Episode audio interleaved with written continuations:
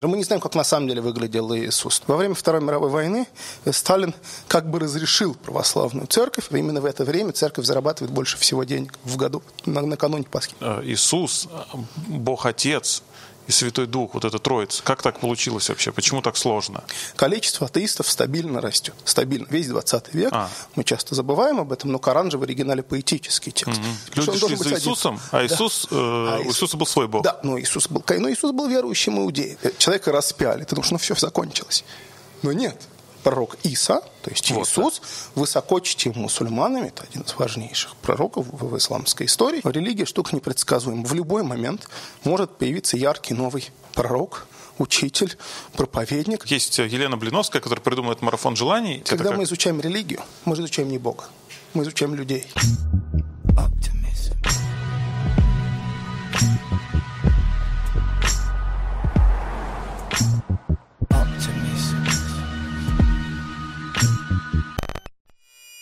Всем привет, э, это подкаст «Темная сторона», меня зовут Адис. Этот выпуск подкаста будет посвящен теме религии, э, бога, атеизма. В общем, э, в гостях Константин Михайлов, историк и религиовед.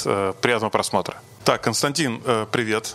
Привет. Да, я хочу сразу всем нашим зрителям сказать о том, что это не я так фамильярничаю, мы договорились, что можно на «ты». Это правда. Вот, в Ютубе просто, да, так, обычно, обычно так. Тут нету никаких, э, не знаю, там, не то, чтобы нет уважения, просто как-то модно э, на «ты» общаться. Хотя со всем уважением все-таки, э, наверное, бы на «вы» было правильно. Религия очень интересная мне личная тема, и мы уже чуть об этом поговорили за, за кадром. Я хотел бы чуть более полную свою историю рассказать. Когда-то давно мне мама сказала, сынок, надо покреститься тебе я православная, бабушка православная, э, мы все православные, вот у нас дома стоят иконы. Я сказал, нет, мам, давай-ка я сейчас чуть подумаю сам, как-то, ну, когда ты младенец, наверное, тебя никто не спрашивает, да? Когда ты уже чуть более осознанный, я купил, пошел в, в магазин э, книжка, там, основы религий разных, ну, самых основных, естественно, почитал и понял, что вот нет, не, не нашел там ничего такого, что было бы мне прям супер близко. И до сих пор э, я вот, собственно, пребываю в таком же Э, скажем так, в, в том же статусе. То есть пока присматриваюсь, стараюсь как-то там интересоваться, по крайней мере. Вот, но нет ничего такого, куда бы я склонился. И вопрос, собственно, э, к тебе, как человек, который э, свою жизнь посвятил изучению религии, ты там православный, католик, крещеный, кто ты? Нет, я атеист. Я, во-первых, в отличие от тебя, я вырос в атеистической семье, но в противоположность твоей истории, в подростковом возрасте я заинтересовался религией, мистицизмом, такими вещами, пошел на религиоведение, и, как у многих моих коллег, пять лет изучения религиоведения отшибло это начисто. Я стал абсолютным атеистом. Не все религиоведы атеисты, но, скажем, ну, думаю, примерно половина. Ага. Э, но, получается, из того, что есть, э, не нашлось ничего такого, что было бы интересно? Э, тут дело не в этом. Интересно-то как раз стало очень. Я поэтому стал этим заниматься. Дело скорее в том, что когда ты начинаешь серьезно изучать разные религии, ты обнаруживаешь, что, во-первых, они, вопреки частому представлению, говорят совершенно о разном. Знаешь, есть вот это вот клише, все религии говорят об одном, ничего подобного. На самом деле они говорят совершенно разные вещи, и это очень интересно. А во-вторых, становится понятно, что выбрать какую-то одну из них, ну, это ну, как довольно бессмысленно. Почему ты выбираешь эту, но пренебрегаешь всеми остальными. И ты понимаешь, что лучше какую-то немножко дистанцию держать, чтобы быть более объективным, менее предвзятым в, в исследовании. А не поэтому тогда появляются как раз какие-то новые такие религиозные движения, такие модные там среди каких-то известных даже людей, чтобы как-то саккумулировать самое лучшее из разных? Конечно, конечно. Да, в последние ну, где-то полвека на Западе, в том числе в России в последние десятилетия, очень популярны такие, ну то, что называется научным языком синкретические религии, то есть соединяющие разные идеи. Ну, как-то, к сожалению, наверное, наверное. Пока большая часть этих новых религий не очень философски глубокие, и, ну, увлечься всерьез такими вещами у меня, по крайней мере, не получилось. Как, как исследователь, кстати, я очень ими интересуюсь, даже сейчас книжку пишу именно о новых религиях. Но как бы в чуже, не для себя самого.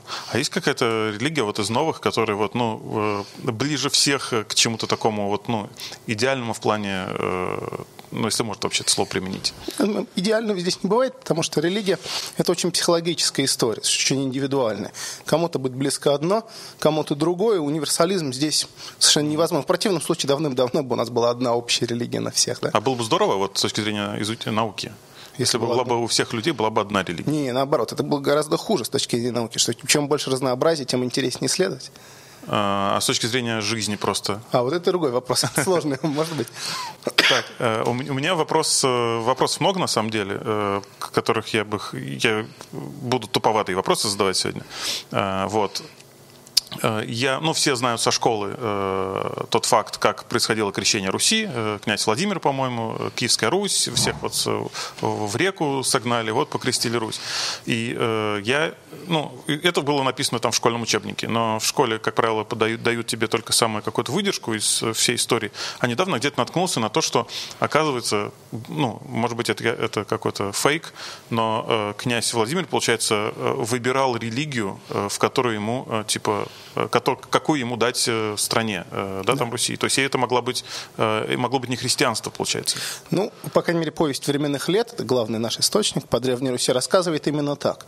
Да, выбор религии между тремя вариантами, ну, даже формально четырьмя, двумя версиями христианства – православием и католицизмом, исламом и иудаизмом. Ну, на самом деле, современные исследователи, как правило, считают, что серьезный выбор перед князем Владимиром не стоял. Иудаизм он вряд ли мог рассматривать серьезно, потому что за ним не стояло никакой политической силы серьезной в это время. Ислам мог быть, у России были исламские соседи, например, Волжская Булгария, довольно сильное, богатое государство, но князь Владимир, скорее всего, почти обречен был выбрать христианство. В первую очередь, почему?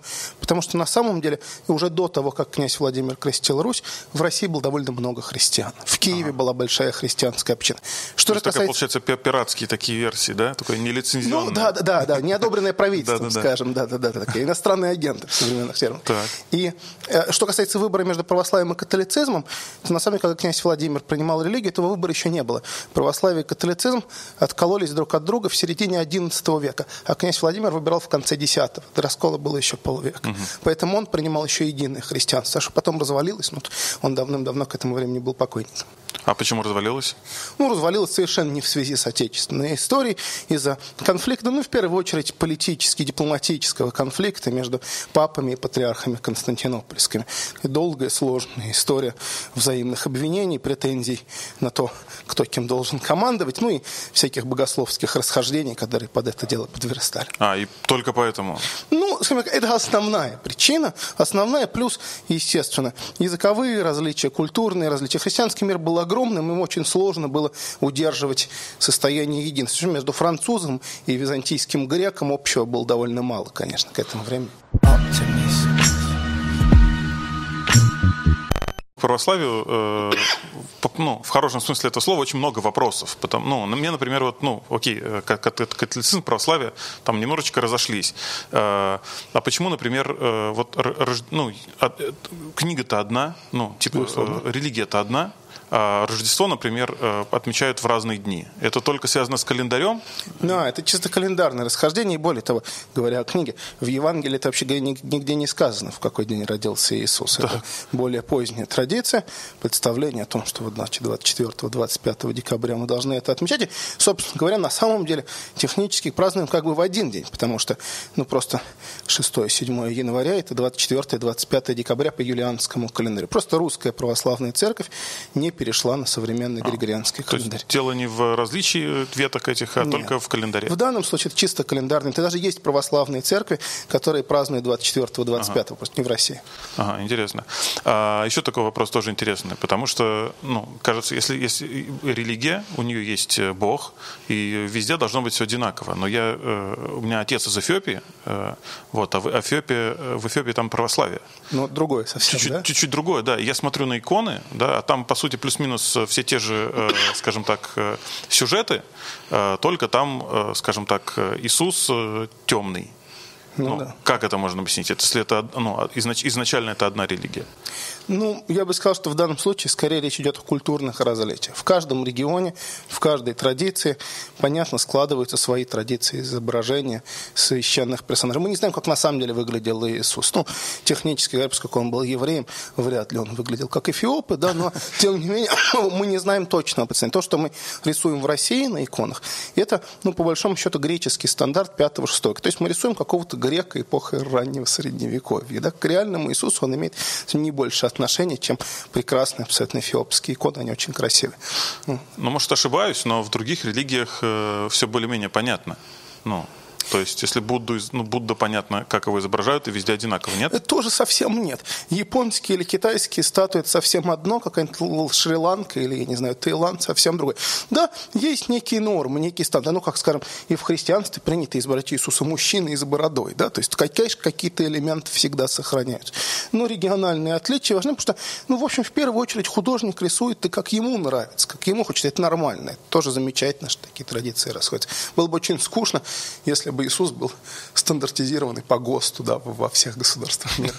Было бы зато удобно, да. Ну, удобно, удобно. У меня, у меня есть версия, э, в, ты как э, специалист, э, скажем так, скажи, насколько она вообще имеет место быть. Когда Владимир выбирал религию для Руси, у него там были варианты, и он выбрал православие, помимо всего прочего, еще и, может быть, моя, моя версия, потому что инициация в эту религию ну, максимально простая.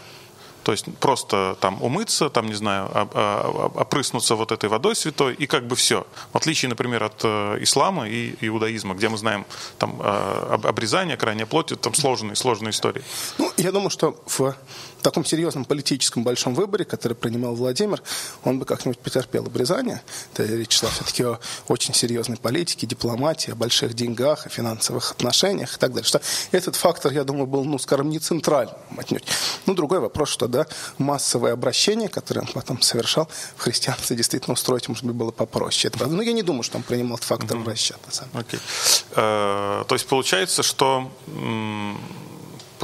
Русь стала христианской э, только потому, что э, руководству страны нужно было решать свои вопросы.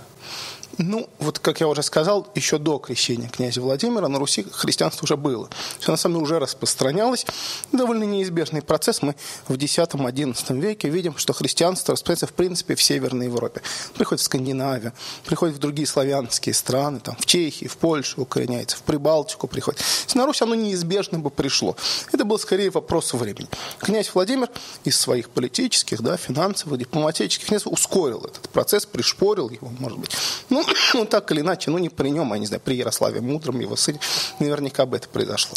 То если, например, ну, предположить, что э, выгодней э, с точки зрения дипломатических, финансовых всяких вот этих вопросов э, ему было принять в этот момент другую религию, он, да, бы, возможно, принял другую. С большой вероятностью. Владимир был достаточно циничным, достаточно прагматичным политиком, и с его языческой точки зрения я не думаю, что он ощущал принципиальную разницу между христианством и, допустим, исламом. Ага. Э, а можно ли ответить на вопрос, зачем? Ну вот просто. Вот э, за, за, зачем э, нужна религия? Зачем нужна религия вообще или зачем нужна была религия Владимира? Зачем нужна была религия Владимиру? А, ну здесь очень просто. Вместе с религией, в данном случае ислам бы, кстати, подошел ничуть не хуже христианства, вместе с религией в нагрузку шла письменность, архитектура, финансовые отношения, налоговая система, административные схемы. Религия, она всегда с собой, так сказать, в одном пакете тянет еще в нагрузку массу других очень полезных вещей. В языческой довольно мало развитой древней Руси таких вещей не было. Они были очень нужны. Владимир чувствовал, что мы отстаем отстаем от соседних государств, что нам надо их догонять. И принятие новой религии было способом, ну, как бы сказать, добиться этих целей. Ислам, христианство, действительно большой разницы не было. Но христианство было ему удобнее в этот момент, выгоднее и нужнее. Интересная мысль. Ну, э, то есть, получается, ты просто оформил, э, ну, как сейчас модно говорить, э, подписку, купил какой-то, получается, пакет, да, как ты сказал, и сразу закрыл кучу вопросов. Да, да, да. Ведь приезжающие священнослужители, миссионеры, они тут же и людей грамоте учили, и храмы строили, что такое не делали. Да? Был очень удобный. Ну, плюс дипломатические отношения с другими христианскими странами сразу резко улучшились, конечно логично, ну, тогда я Владимира понимаю. Ну, то есть вопросов нет. Э, а тогда как так получается, что религия так э, глубоко проникла в, в, в сознание людей, что ну, сейчас кажется, что без нее себе сложно вообще представить, ну, по крайней мере, э, российское общество. Это очень постепенный процесс. Мы видим, что языческие бунты на Руси были еще в конце XI века, там, в 1070-х годах, то есть спустя столетия после крещения. Очень постепенно православие, ну, как бы сказать, приходило христианство, даже сначала более корректно говоря, тогда еще единое, приходило, перерабатывая русскую культуру, трансформируя. И, ну, поскольку оно действительно было в очень многих отношениях более привлекательно, чем язычество, более глубоко, чем язычество, более сложно, красиво устроено, тянуло за собой массу приятных и полезных вещей, неудивительно, что людей это увлекало и интересовало. Да, наверное, в первом поколении крещенных людей на Руси было не очень много каких-то страстных религиозных подвижников. Хотя такие, такие люди тоже были, безусловно, люди очень искренне принявшие христианство. Но ко второму, третьему поколению все это начало входить, ну, что называется, в плоть и кровь, да, и стало привычным и понятным. А в какой момент э, вот, произошло вот это вот слияние э, государства? Будь здоров. Спасибо в какой момент произошло слияние вот, государства с церковью? Потому что вот даже сейчас, если нашу историю рассматривать современно, но эта связь невероятно сильная. Ну, достаточно сложный вопрос. Так сказать, с одной стороны, в принципе, в восточном христианстве, в православии, связь между светской и церковной властью всегда была сильнее, чем на Западе. Это еще в Византии было заложено, еще даже до того, как мы приняли э, христианство на Руси. Если говорить именно о русской истории, особенно плотная эта связка стала в э, поздний средневековый период развития московского княжества. При Василии II, при Иване III, при там, потом Иване Грозном, да, вот мы видим, что действительно э, церковная власть оказывается светской полностью подчинена. Есть исключения из правил. Да? Святитель Филипп Московский обличает Ивана Грозного за его жестокие преступления. Бывало, что церковь и выступала против uh-huh. светской власти, но в целом она оказывается скорее подчинена. По то есть э, церковь подчинена власти все-таки, да, ну, светской не власти. наоборот. Церковь подчинена светской власти. Да, для восточного православия, для русского православия это стало общим стандартом. То есть получается, что церковь э, в основном выполняет государственную функцию? Выполняла скажем, выполнял. И так это было в Московском княжестве, так и было, безусловно, в Российской империи. Ну, в Российской империи церковь была просто, ну, по сути, государственным ведомством, прямо подчиненным правительству. Но понятно, что с начала советского периода ситуация изменилась, да? Потому что, ну, советские власти начали преследовать церковь, тут уже ни о каком сотрудничестве речи идти не могла. А почему, э, я вот просто не слишком образован в этом плане, да, почему вот этот вот период советской власти, э, а почему так советская власть была против э, церкви? Ну, в данном случае, ну, сказывалось два факта, если очень упрощенно говорить об этом. Ну, во-первых, это марксистская идеология, она, в принципе, атеистическая, да, безусловно, антицерковная, в принципе. Во-вторых, это, ну, как бы сказать, наследие царской России, что действительно, как я сказал, в царской России э, государство и церковь были не просто связаны друг с другом, просто было одно целое. Свергая старую царскую власть, неизбежно большевики вынуждены были, так сказать, вот, бороться с государством. Ну и плюс личные их отношения, действительно очень антиклерикальные, антицерковные. При Ленине в ранний период сталинского режима гонения очень жесткие, с массовыми преследованиями, казнями и всем прочим. Но в итоге все э, вернулось на свои места? Постепенно. В, во время Второй мировой войны Сталин как бы разрешил православную церковь. На, но на время по... войны, типа? Ну, ну, ну, не на время войны. Ну, типа сложные времена были, поэтому... Да, да, логика такая. И если просто, то так. Но под очень жестким контролем советских властей, КГБ, ну, понятно, всего на свете, еще не КГБ, ну, понятно. Вот. И так это продолжалось до поздней, ну, до конца Советского Союза. Как бы церковь как бы была, но де-факто правительство, конечно, довольно жестко ее ограничивало. Молодых людей старались не пускать в церковь. Эта атеистическая политика все равно проводилась достаточно твердо. И только в постсоветский период, ну, или при Горбачеве, скажем, совсем вот на исходе Советского Союза, ситуация изменилась. Церковь разрешили, церковь начала действовать, но все-таки говорить о том, что она снова снова соединилась с государством, я бы, честно говоря, не стал. Безусловно, сейчас у нашего правительства и нашей церкви очень хорошие отношения друг с другом, прям друзья не разлей вода. Но у церкви есть свои интересы, свои взгляды, и они не всегда полностью сходятся с государством. Ну, например, в этом году, во время коронавируса, да, церковь, ну, в нас осень, весной нас всех закрыли на карантин. Да. Для церкви был очень неудобный момент. Это был Великий пост накануне Пасхи. Это период, во-первых, очень важный в духовном смысле, во-вторых, очень важный финансово. Именно в это время церковь зарабатывает больше всего денег в году, на, накануне Пасхи. Сезон такой у них. Да, да, да, да, такой прибыльный сезон до своего рода. Многие священники весь год потом живут на те деньги, которые вот в этот этот период заработали. И мы видим, что несмотря на решения губернаторов, мэров и так далее, церковное начальство отказывалось закрывать церкви, отказывалось вводить карантин. В Питере губернатору пришлось перекрывать грузовиками входы в церковь, да, чтобы люди там не ходили на богослужение. То есть мы прямо видим конфликт между светскими и церковными властями. Но они же это все... Э, риторика была такая, что типа откройте церкви, людям нужна... Да, конечно. Вот конечно. это вот... Э, не, ну, тут, тут есть эксперимент справедливости, конечно, людям в кризисный период хочется пойти помолиться. Другой вопрос, что это не самый лучший момент был с медицинской точки зрения. А, а, а, а как же просто говорит, что типа сейчас не, не такие уж они и друзья прям э, совсем. А, в Конституции же вот этот вот момент э, с чувства верующих, и сколько вот я смотрю на ситуации, которые происходят, в основном верующих э, почему-то, хотя мы вроде многоконфессиональное э, государство, признаем разные религии, э, но почему-то верующих в основном э, задевает православных. Да, это Это правда. в Конституции, но это же В странно. Конституции, строго говоря, про чувство верующих нет. Там есть про то, что мы должны сохранять веру в Бога, да завещанную нам предками, все такие. Но все равно религиозный момент там упоминается. Вот в последних поправках летом как раз внесли это окончательно в Конституцию.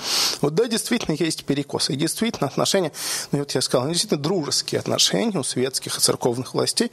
И светские власти очень защищают церковь, очень опекают ее, очень заботятся о ней в обмен на ну, такую духовно-идеологическую поддержку. Но реально ситуация как бы чуть сложнее, и, сказать, в некотором смысле она чуть сложнее, чем кажется нашим властям. Мне кажется, наши светские власти считают, что церковь совсем за них, хотя реально церковь всегда проводит свою политику. Церковь – вечная институция.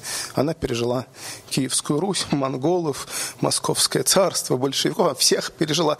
И церковное начальство отлично знает. И нынешних тоже переживет.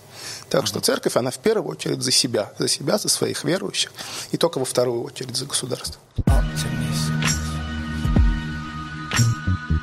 А Мне всегда казалось, что, ну, ну, про вот эти вот тонкости и нюансы о том, что это очень важно для власти, в том числе, да, наличие там церкви. Мне всегда казалось, что это важно людям, потому что у них там, ну, по крайней мере, в те времена, э, что у них есть э, вопросы, на которые они не могут найти ответов, да, и они приходят как бы к Богу, да, там, не знаю, в какие-то сложные там моменты, либо в непонятные моменты. Но с развитием общества вот сейчас э, уже, ну, уже настолько все понятно, доказано наукой, э, ну, а церковь все равно продолжает существовать. Да. Потому что Объясняющая функция религии не единственная. Ты прав. Конечно, объясняющий момент, он очень важный. Религия восстанавливает все по местам. Но есть и социальная функция. Я одинок, но я прихожу в приход, и там мои братья и сестры, которые помогают, защищают и так далее. Есть такие интимно-психологические переживания, мистический опыт веры в Бога, переживания каких-то трансцендентных особых состояний, которые ну, не зависят от развития науки абсолютно, он просто приходит к человеку. И церковь тоже помогает в нем сориентироваться. Плюс, конечно, церковь хранительница традиций, хранительница этики. Может быть, э, нам с тобой какие-то части этой этики, можно сказать, устаревшие, да, но для многих людей это важно, для многих людей это актуально. За всем этим они тоже приходят в церковь. Не нужно думать, что современные верующие, а даже очень глубоко верующие люди, объясняют себе мир по Библии. Нет, они отлично знают про теорию эволюции, там большой взрыв и прочие дела, как, как и мы с тобой. Но религия дает им другое тоже, что не менее важно, не менее нужно. Ну, не знаю, мне кажется, то есть, э, по-твоему, религия будет всегда? Ну, можно ли себе представить какой-то этап развития общества, когда просто в какой-то момент люди поймут, что им это не нужно? Эм, Гуманитарные науки не прогностические, да, мы не должны предсказывать будущее. Но если, кстати, позволишь мне по-человечески суждение, я сказал так, ну, насчет всегда я не могу судить, но в ближайшие столетия религия никуда не денется. Она нужна людям, реально. Не всем.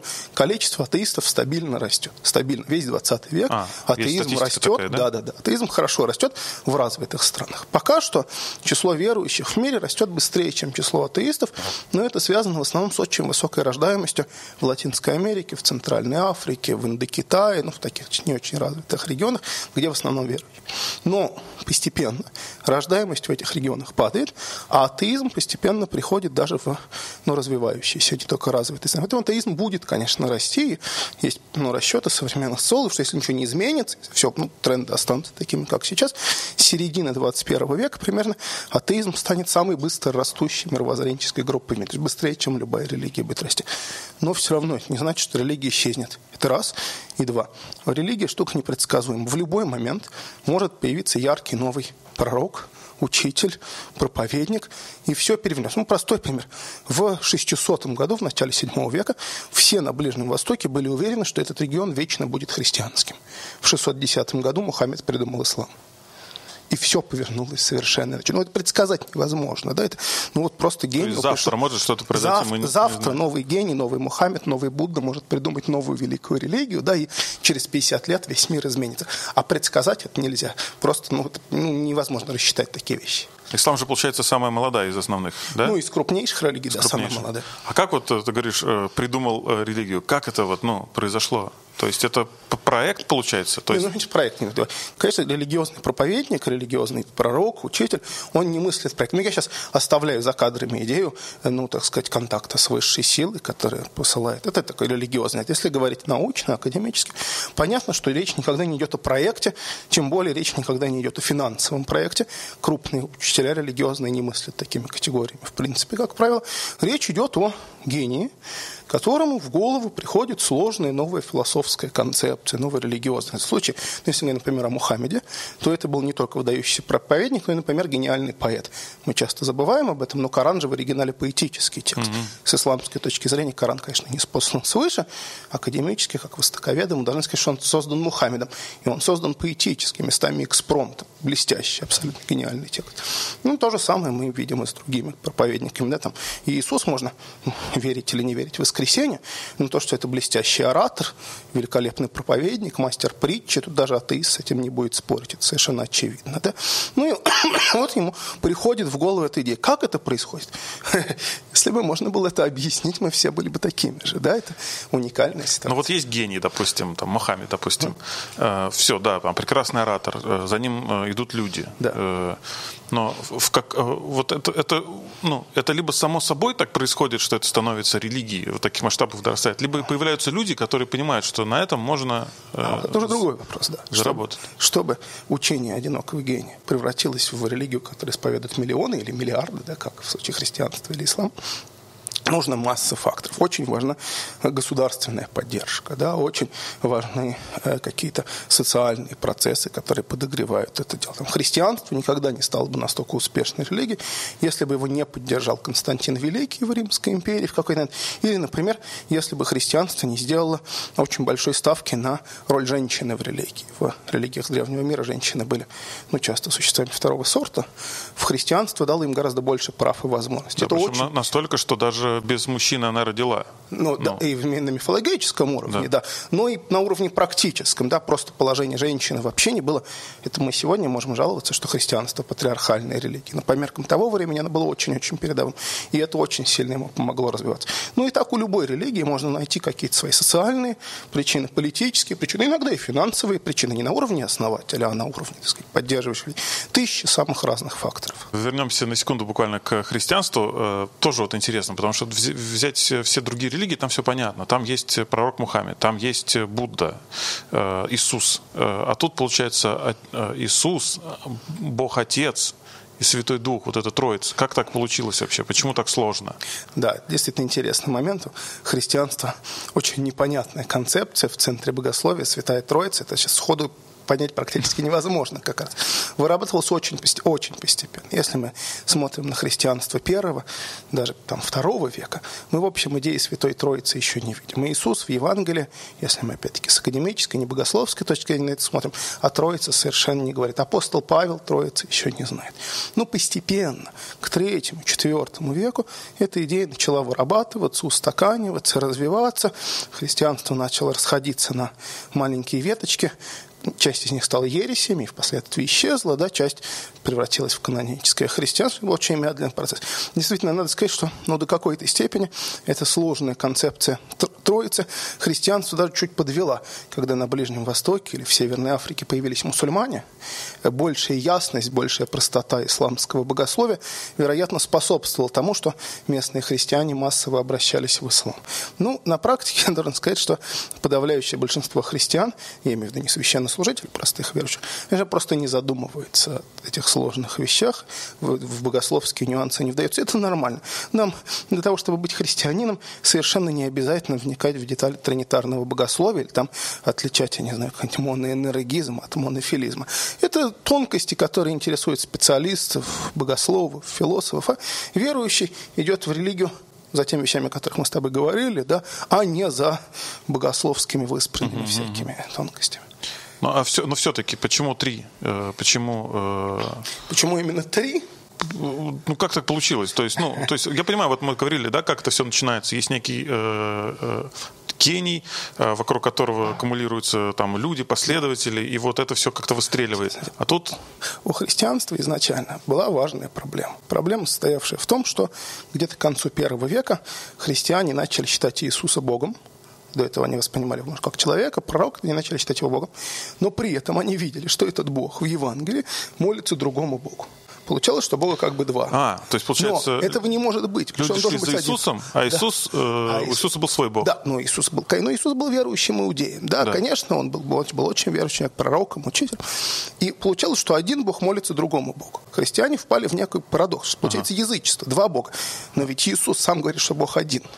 И вот тут началась эта головоломная история о том, как нам как бы оставить двух богов, но и сделать из них одного Бога. Да кроме того, есть еще какой-то таинственный Святой Дух, который участвует в этой истории. Как его запихать в эту историю? Да? есть... Это была очень головоломная, очень непонятная ситуация. Ну, христианские богословы справились. То есть, получается, Иисус говорил о том, что я вот такой же, как и вы, вот наш Бог, Молитесь ему, грубо говоря, верьте ему. Да. А, мы знаем, что говорил Иисус только по текстам Евангелия, которые были написаны спустя несколько десятилетий да, после его распятия. Поэтому мы не можем это стопроцентно, абсолютно уверенно сказать, что Иисус говорил именно так.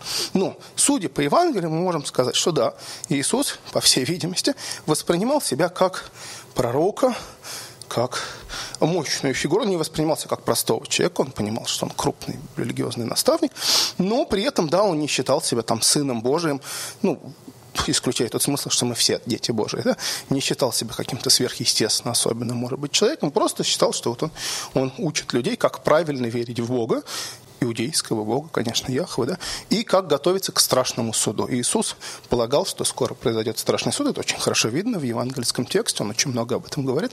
И вот как мы должны переизменить свою жизнь, перестроить, чтобы ну, не гореть в аду в результате, когда страшный суд произойдет. То есть э, получается, э, вот такая у меня мысль, что если бы э, вот эти вот, скажем так, книги истории э, про Иисуса, его, его жизнь закончилась бы на момент, когда его распяли, то все было бы э, более-менее логично, потому что он как бы обычный человек, он не воскрес, поэтому у нас есть просто Бог. А так как он потом воскрес, значит, он тоже не просто человек, и вот началось. Ты понимаешь, наверное, да, но есть один подвох. Если бы они заканчивались на распятии, христианство, скорее всего, никогда не возникло бы в том виде, в каком мы его себя представляем. Не было бы новой религии, не было бы нового учения. Была бы просто ну, небольшая ветвь феудоизма, которая, mm. может быть, бы очень быстро захерела, тем более, что во второй половине первого века в ходе антиримских иудейских восстаний очень многие иудейские религиозные течения погибли, римляне просто уничтожили их в ходе подавления этих мятежей. Очень вероятно, что с христианством так произошло. Кстати, Иерусалимская христианская община была, видимо, полностью вырезана римлянами как раз в этот момент.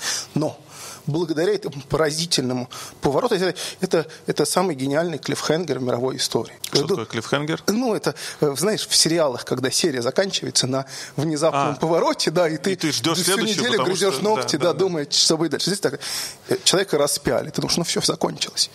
Но нет ничего не закончилось. Все наоборот поворачивается. Только начинается. Да, да, да, в совершенно неожиданном ключе.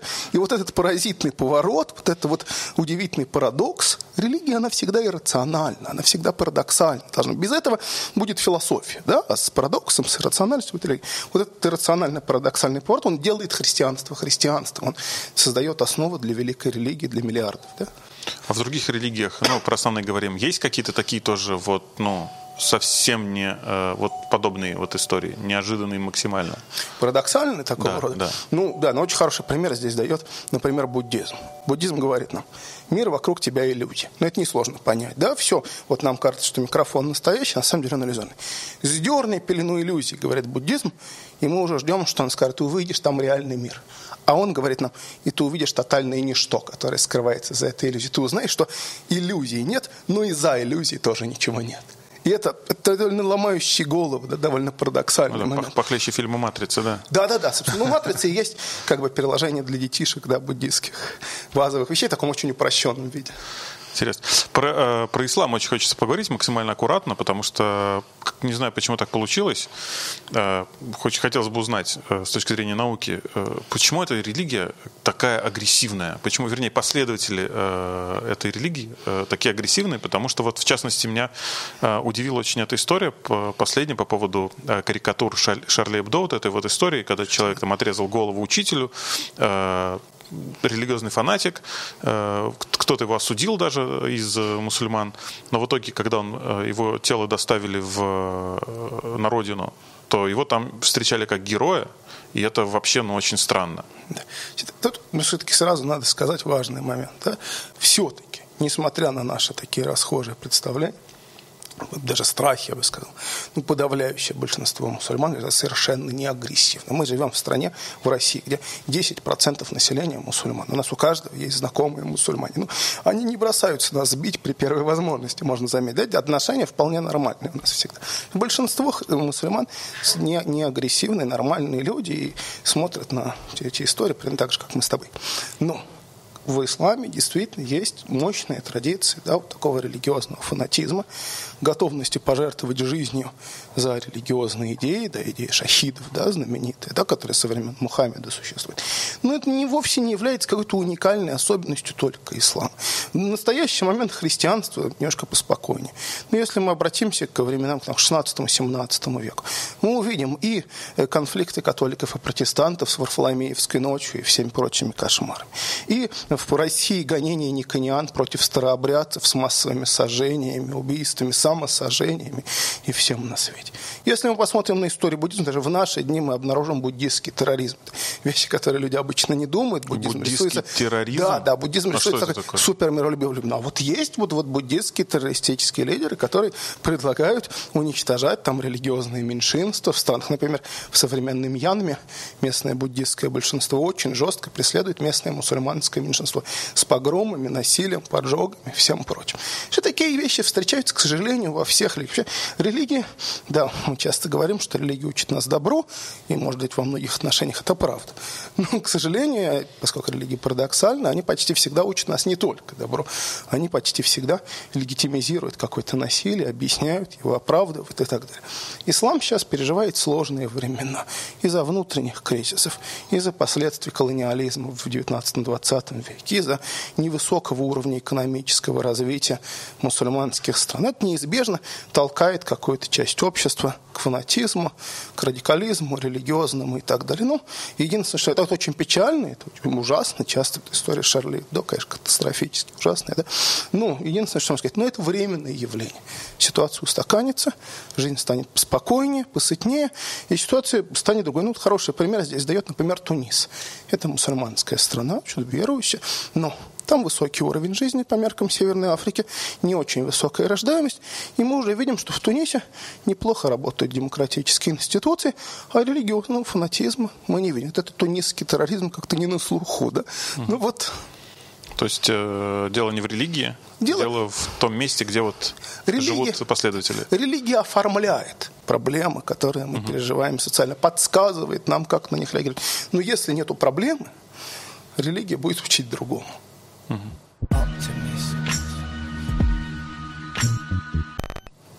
А есть ли в религиях э, что-то говорится про другие религии? Конечно. Как вот э, там условно э, Бог, например, там или Мухаммед э, говорит вести себя с представителями других религий? Тут есть как бы, ну по большому счету, два глобальных подхода у религии. Первый подход характерный для авраамических религий, для христианства, для ислама, для иудаизма. И это религии эксклюзивные. Да? Они предполагают, что они учат правильно, а все остальные религии учат принципиально неправильно. И вследствие этого с этими другими религиями, ну там по-разному, в зависимости от случая, христианство надо стараться обратить обратить их всех в свою веру. В случае ислама надо стараться обратить их в свою веру. В случае иудаизма не обязательно. Это их проблема, пусть живут как хотят. Да? Другой подход, характерный для древних языческих религий, для современного индуизма, для современного буддизма, предполагает, что в общем другие религии не ложны.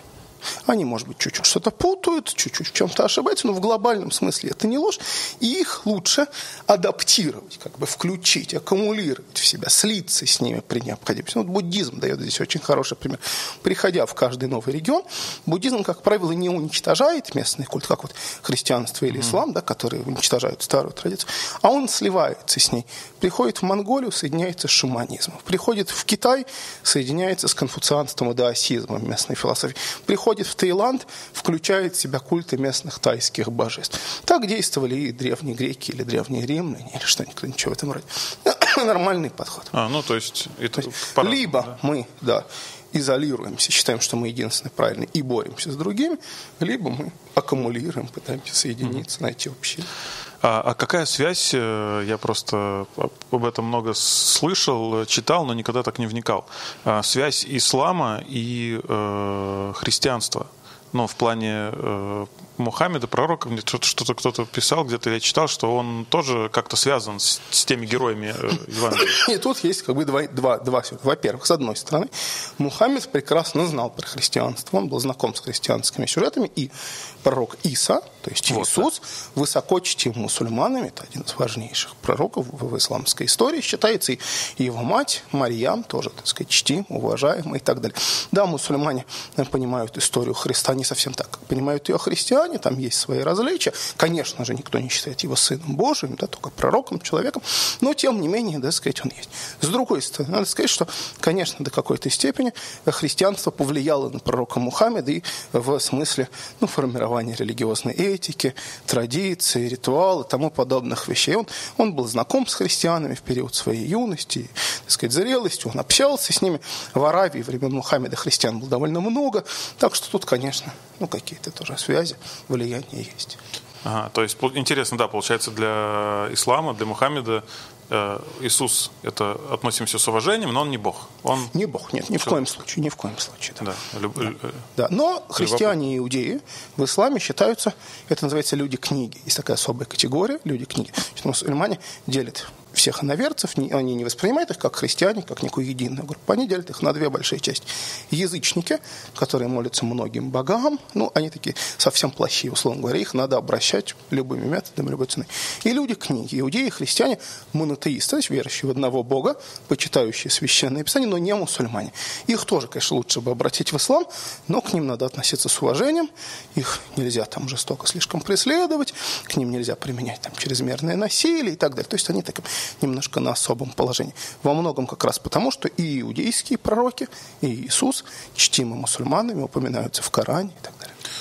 Да как все сложно. Ну, религиоведение сложная история. Очень сложно. А, еще такой вопрос по поводу иудаизма. Да. Э, евреев. Э, как так получилось? Э, что вообще говорит религия? Отвечает на этот вопрос. Как так получилось, что почему-то с этим народом происходят самые какие-то странные вещи вот в историческом аспекте. Именно вот с евреями. Их вот надо истреблять, э, там Гитлер, условно говоря, у них нету там своей земли, они вот постоянно, они где-то вот на каком-то отшибе находятся. Вот почему так происходит? С точки зрения самого иудаизма, он объясняет тем, что это испытание, которое Господь посылает, или наказание за то, что иудеи недостаточно благочестивы, там, недостаточно соблюдают заповеди и так далее и тому подобное. Угу. Ну, исторически это связано сначала с очень неудачным выбором древними евреями места своего проживания. Древние евреи выбрали регион, через который шел единственный сухопутный путь в Древний Египет. Поэтому все древневосточные завоеватели, шедшие завоевывать Египет, неизбежно проходили через древних евреев, а египтяне, наоборот, старались часто встретить древних завоевателей на территории евреев. Поэтому бедные древние евреи не только головами крутили, кто там кого бьет за контроль над древним Египтом, не спросив их на их полях и на их пастбищах. Драматическая история. Это вся история древнего мира. Если же мы говорим о преследованиях в более поздний исторический период, то во многом они завязаны, конечно, не столько на религию, сколько на ксенофобию. Э, в средневековой Европе, в нововременной Европе население в целом было очень гомогенным, очень однообразным, за исключением двух народов – евреев и цыган – и те, и другие сильно отличались от окружающих, по-другому верили, по-другому ели, по-другому пили, по-другому одевались, говорили на непонятных окружающих языках, и неизбежно ксенофобия оказалась обрушена именно на них. Ну и мы, собственно, видим, что процесс это всегда продолжается. Тот же Гитлер уничтожает не только евреев, но и цыган. Это такие параллельные процессы. Ксенофобия это остается. Mm-hmm. Вот религия в данном случае, ну, конкретные нюансы иудаизма, значения для их гонителей совершенно не имели. Верили бы они немножко иначе, но все равно бы их преследовали, скорее всего, если бы только христианами не стали. А если, например, говорить про вот, ну, про пока основные религии говорим, э, э, можно ли, например, ну, может быть и нет. Может быть ответ сейчас твой будет нет. Э, но можно ли, например, человеку, который, э, там, не знаю, мусульманин, э, там, православный, там, католик, буддист, может быть, сказать ему с точки зрения науки какой-нибудь один факт, вот, например, я там православный, а ты мне говоришь какой-нибудь факт из там, книг, из, из религии из этой, который должен заставить меня задуматься вообще, типа, а точно ли мне это надо? Ну, то есть какая-то несостыковка может быть явная, может быть какой-то э, просчет, э, ошибка э, в, в повествовании. Ну, я думаю, что нет. Думаю, что нет. Вот почему. Во-первых, да, конечно, мы легко можем найти в священных писаниях какие-то логические дыры, и так и большие тексты, они неизбежно возникнут. Да, конечно, современная историческая наука знает массу деталей, там древние истории религии, это совсем не похоже на то, что верующий думает обычно на этот счет. Но верующий человек верит не в логику он верит, это я сейчас не в порядке осуждения, говорит, нормально, это естественно, он верит не в логику, он верит в ценность, он верит в идеи. Ну, ну я приведу пример сейчас какой-нибудь, чтобы это было понятно. Ну, хорошо, вот, вот. Я верю в демократию. Это не религиозная, ну, конечно, вещь, но это ценностная вещь. Я верю в демократию. Ты легко можешь привести мне примеры, когда демократия работала плохо, когда из-за нее возникали проблемы. Но я все равно продолжу в нее верить, да, потому что ценности эти для меня окажутся важны. Я скажу, ну да, ну бывало, ну что поделать, так сказать, да. Есть проблемы, но для меня гораздо важнее какие-то базовые ценностные качества этой, этой истории. То же самое и верующие. Ну, расскажем мы верующему христианину, что, ну, я не знаю, допустим, Иисус родился не тогда, когда он родился, скорее скорее всего, на несколько лет раньше просто средневековые летописцы ошиблись. Это знаменитая история, все, ну, может, очень многие христиане сами знают. Он нам скажет, ну, это очень досадно. Ну и что? Это как-то влияет на историю распятия и воскрешения? Это как-то влияет на мое спасение? Нет, для него это будет абсолютно неважно. То есть вера это вообще не про какую-либо логику, это вот просто про что-то эфемерное. Ну, а как тогда это можно изучать? Это эфемерное, но это очень важно эфемерное. Да не все эфемерное не важно. Не все эфемерное. Любовь это тоже эфемерное, да, но выкинь ее из нашей жизни. Зачем тогда жить вообще? Ну, да? Любовь, кстати, похожа, вот она по, вот, скажем так, если попробовать осязать э, с верой.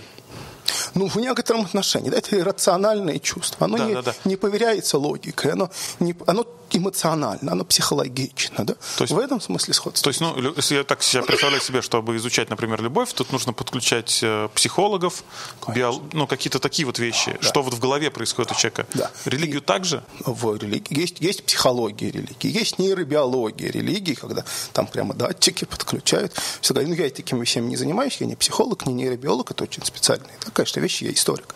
Но есть, конечно, и такие исследования тоже, они ведутся нейробиология религии на очень очень большом подъеме. Это о чем вообще? Это, как? это о том, какие процессы происходят биологически в нашем мозгу в момент религиозного переживания, молитвы, медитации, тому подобных вещей. Берем индийского йога, сажаем его медитировать, подключаем датчики и смотрим, какие там какие-то значит, процессы в нашем мозгу. Ну, я, правда, не специалист mm-hmm. в этом, я не берусь судить компетентно, это своя область. вот с каждым годом такие исследования проводятся все больше, все чаще, все серьезнее про современные я тоже хотел узнать религии, потому что я знаю, что это модно, что очень многие там а, Николь Кидман, Том Круз, вот эти вот все супер, суперстар, суперзвезды говорят, мы, э, вот наша тема, мы ходим, сектами это все называют какими-то непонятными, да? Да, да. да ну, э, приверженцы так, классических течений. Э, что вообще, зачем эти современные религии появляются? Нужны они вообще? Либо это просто такая дань, дань моде, и это все супер ненадолго? Раз появляются, значит нужны. Да не были бы нужны, не возникли. Это как бы механика простая.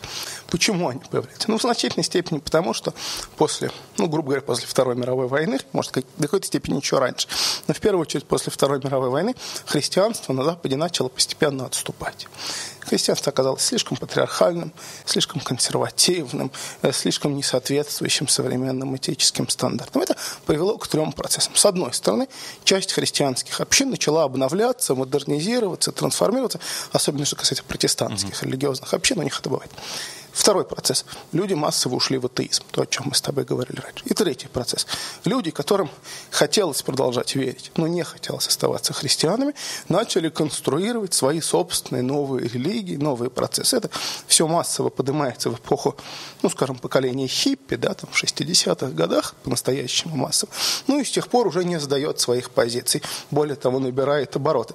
Все это, как правило, возникает на стыке чуть-чуть западной традиции, чуть-чуть индейской, африканской, североамериканской. Получается такой ну, такая мешанина в хорошем смысле, такая каша, да, из которой потом человек выстраивает то, что ему нравится, то, что ему кажется важным. И это, кстати, супер популярно. Не только Николь Кидман, и Том Круз. Сколько наших с тобой знакомых занимается йогой, допустим. Еще 20 лет назад в России йогой занимались, не, ну, были люди, ну, это, не знаю, десятки человек, а сейчас сотни тысяч. Угу процесс. Но это процесс естественный. Новые религии все время появляются. Какие-то из них проходят проверку временем и выживают. Какие-то очень быстро угасают. Пока сложно судить о том, что из современных религий выживет и останется надолго. Ну, я не знаю, какие-то вещи. Йога останется на Западе надолго. А это и... религия, можно назвать йогу? Ну, йога в чистом виде, сама все не религия. Исторически это часть индуизма, индуистской философии, угу. традиций. Но на Западе она очень сильно модифицируется, соединяется с рассуждениями Вселенной, которая посылает нам энергии и тому подобными вещами кажется, укоренилась хорошо. Пока, пока не видно, чтобы она уходила. И даже скандалы с известными йога-учителями, там типа Бикрама, который был несколько лет назад, страшный скандал, они мешают йоге развиваться. Она все равно поднимается. Там Вика, новое ведьмовство, новое колдовство очень хорошо развивается последние десятилетия, поднимаются. В чем там суть? Ну, ведьмовство существует на самом деле. Мы можем стать ведьмами, колдовать, мы можем гадать на тары, предсказывать ага. будущее. Да. Это самый известный, наверное, компонент. Да? Можем насылать проклятие, можем духовно развиваться через занятия магией и так далее. Веканские магазинчики открываются по всему миру. Он в Москве недавно, ну, относительно недавно, много лет назад, открылось «Ведьмино счастье». Специальный магазин для века. Еще представить себе, ну ладно, в России 30 лет назад был Советский Союз, какое «Ведьмино счастье», да? но, но даже на Западе, там все 40-50 лет назад, представить себе такие вещи сложно. Сегодня сложно представить себе мегаполис, в котором нет специального магазинчика То для есть лапки мыши можно пойти купить, в принципе? Ну, может, не лапки мыши, но специальные свечи, ножи и тому подобные вещи можно купить совершенно спокойно за весьма умеренную плату, так скажем. Да? Такие вещи приходят. Что-то остается, что-то уходит. Так было. Так, точно так же в античности. У древних римлян к концу существования Римской империи было много маленьких интересных религий. Большинство этих религий перемерли, а христианство осталось и победило. Вот такие процессы происходят. А что из, э, скажем так, новых религий, будем называть их так, угу. ну, по-твоему, имеет э, все шансы ну, остаться надолго? Что, ну, что, что интересно, что может быть по своей структуре ну, самое такое полноценное? Вопрос не очень простой, но я думаю, что хорошо на ближайшие десятилетия, по крайней мере, хорошо закрепятся религии новые, завязанные на экологию, на интерес к природе, к окружающему миру, на медитации, так сказать, на горных лужайках, вот такого рода вещи.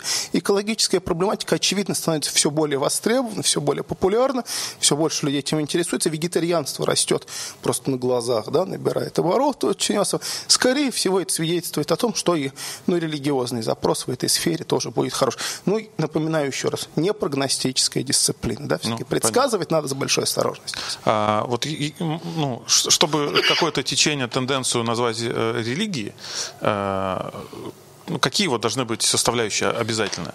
Вопрос гигантских научных дискуссий. Ага. Миллион определений религии. Я не шучу, ну, может, не миллион, но тысячи определений религии определенно. Но есть, наверное, три самые простые вещи. Во-первых, это вера в сверхъестественное. Ну, без этого какая религия? Само собой, так сказать. Очевидный момент. Во-вторых, ритуал, который люди отправляют, обряды, которые совершают. Третий момент – социальность. То есть, если ты веришь в сверхъестественное и соблюдаешь обряд, но в это веришь только лично ты – это твоя личная примета, привычка и так далее. А вот если мы с тобой вдвоем начинаем совершать эти обряды, вот это уже начинает превращаться в религию. Сверхъестественная, обрядовость и социальность, да, то есть создание какой-то общины. То есть это начинает работать? Да. Я сейчас почему спросил, почему задал этот вопрос, потому что э, я сейчас смотрю, что происходит в социальных сетях. Есть очень много проектов, который вот, например, марафон желаний. Э, слышал такую тему? Э, марафон желаний. Э, есть Елена Блиновская, которая придумывает марафон желаний, и невероятное количество людей, которые в этом марафоне, но он такой, без, у него нет начала, нет конца, он постоянно происходит в, в социальных сетях. Марафон желаний, смысл, я вот просто думаю, сверхъестественно, это то, что у тебя все получится, что бы ты ни захотел. То есть вера в, в любую свою мечту, любое да, твое желание. Годится. Я пытаюсь просто разложить. Социальное, понятное дело, огромное огромное количество О, людей, чаты, хэштеги, все общаются, обсуждают. И, э, Обряд. Э, ритуал. Э, ритуал, ну, они там э, там, не знаю, выстраивают какие-то все списки, э, пишут э, достижения цели какие-то точки ну, ставят. До определенной степени, я не знаю до конца, ну, некой, так ну, сказать, пара религии, около религии, может быть, даже и религия в зачаточном ну, виде. Да. Что-то такое может быть, да. И, то есть, получается, это такой, э, получается, как назвать, инструмент э, для бизнеса хороший. Чтобы продать какой-то крутой продукт, нужно выстроить вокруг него вот эту вот религиозную историю. В принципе, да. Но есть важная оговорка. Историческая практика показывает, что когда религиозный проект остается из финансовых целей, это не взлетает. Потому что люди, они хорошо ощущают такие вещи. Да? Мы, мы прекрасно понимаем, когда нам впаривают товар, а когда человек говорит искренне убежденно. А религия без этой искренней убежденности долго не протянет.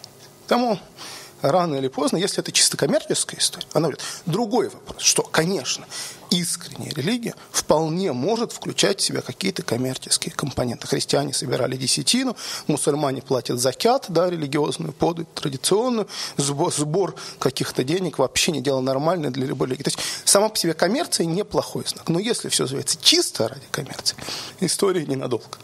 Кстати, ты сейчас сказал о том, что если, если ради денег, то ну, мало шансов люди это чувствуют. Я недавно с кем-то общался, и мне рассказали про ту же историю. В какой-то книге какой-то продюсер американский писал э, про хиты. Почему э, вот у кого-то э, почему у Битлов, у Нирваны э, песни на все времена, а сейчас э, песни на неделю, на месяц, на год. Потому что раньше люди писали, чтобы ну, творили, чтобы что-то сказать людям через вот музыку, а сейчас люди делают, чтобы было много прослушиваний и скачиваний. Да. С вот. музыкой, как с религией, с любовью. Ведь очень важна эта иррациональная составляющая. Да? Но как объяснить, почему нас ну, как бы задевает, захватывает песня? Это, это невозможно объяснить. Просто вот либо берет, либо не берет, как говорится. Ну вот да, непонятно. И ну, связь между музыкой и религией – это связь древнейшая. Еще ну, у первобытных племен мы видим, что шаманы бьют по барабанам, гремят Э, погремушками там, и подобными вещами. Всегда в религии есть пение, или танец, или музыка, или орган играет в церкви, или хор поет в православном церкви. Что-то такое всегда есть.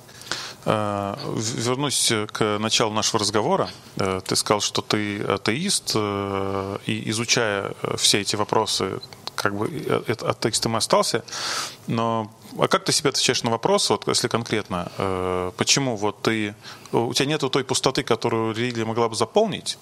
Нет, причем пустота-то есть пустота есть. Да, эм, еще Сартер да, писал, что атеистом быть непросто. Когда ты атеист, ты неизбежно часто теряешь то, что мог бы иметь как верующий. Вот у меня нет, например, общины, этого братства. Я, как исследователь, я верю, что верующие люди, для них действительно это счастье, быть частью прихода. Но в моей жизни такого счастья нет. Я понимаю, в чем-то моя жизнь из-за этого стала беднее. Но я атеист, потому что, ну, мне кажется, что это честно. Да, досадно, что у меня нет прихода, но не изображать же мне верующего ради того, чтобы этот приход получить, правда, да? Если я убежден, что на самом деле Бога нет, если я не вижу никаких доказательств его существования, ну не подделывать же мне это чувство. А есть люди, как ты думаешь, которые вот, ну, понимают, что, скорее всего, нет, но им важна община, им важна ну, ритуалы какие-то? Люди очень разные, конечно, такое бывает. Бывает, что даже и священнослужители на самом деле не веруют. Это очень большая редкость, но такие вещи. Вот я знаю, что в России, сейчас я не буду называть имя, но есть один даже епископ православный, который, по всей видимости, необходимости неверующий человек. Такое, такое бывает. Ну, конечно, не очень часто. Как правило, в современном обществе, где ну, атеизм не преследуется, да, где у нас, ну, я не беру, в пример, там, Саудовскую Аравию, там какие-то эксцессы в нормальных государствах, да, религии не преследуют, все-таки никто не заставляет нас идти в церковь. Мы, как правило, этого не сделаем. Ну, бывает, конечно, когда человек ради общины, поддержки, близости, ради своей семьи, может быть, верующий, для которой это важно, да, идет в церковь. Очень просто любопытно, мы общаемся э, час почти, и несмотря на то, что ты атеист, ты про все религии, э, даже те, которые к тебе ближе с точки зрения географии просто, да, ты все равно про них говоришь с каким-то, ну, суперуважением. То есть как-то прям... Ну, если бы я не любил религию, зачем бы я этим занимался? Вот это мне вот это очень ну, ну, интересно. То есть любить религию, но при этом оставаться атеистом. То есть это как что? Ну просто, чтобы мне просто понять. Когда как... мы изучаем религию, мы изучаем не Бога. Мы изучаем людей, людей, которые верят в эту религию. А людей-то любить приятно, да? Люди это интересно. Люди это всегда интересно. Вот, вот. А атеизм это я не верю в Бога, либо я отрицаю все, что мне рассказывают про Бога в, э, на данный момент. Я отрицаю существование сверхъестественного. Вот так бы я это определил. Дело не только в Боге. Атеист точно так же не может верить в астрологию, в гомеопатию, я не знаю, в приметы, там, черную кошку, которая переходит через дорогу. Бог – это частный случай в данном случае, на самом деле, только один из моментов, но просто ему уделяется большое внимание, потому что ну, религия в жизни играет важную роль у многих людей. А если в твоей жизни произойдет что-то сверхъестественное, прям действительно, ты, возможно, подумаешь иначе? Ну, если я получу мощные аргументы, да, конечно. Я, как ученый, я просто обязан буду изменить свою позицию, да, получив, ну, что-то по-настоящему, да, да, серьезное доказательство. Все, спасибо. Спасибо. Было очень интересно. Да, да. взаимно. Пока. Спасибо. Да, пока. Фу, класс, класс. Да, конечно, час это прям вообще ни о чем. Ну вот я предупреждал, ну что поделать. Ну, да, да, да, но я так понял, потому что я смотрел, э, я вот на маяке видел эфиры. Угу. Да, я просто люблю маяк.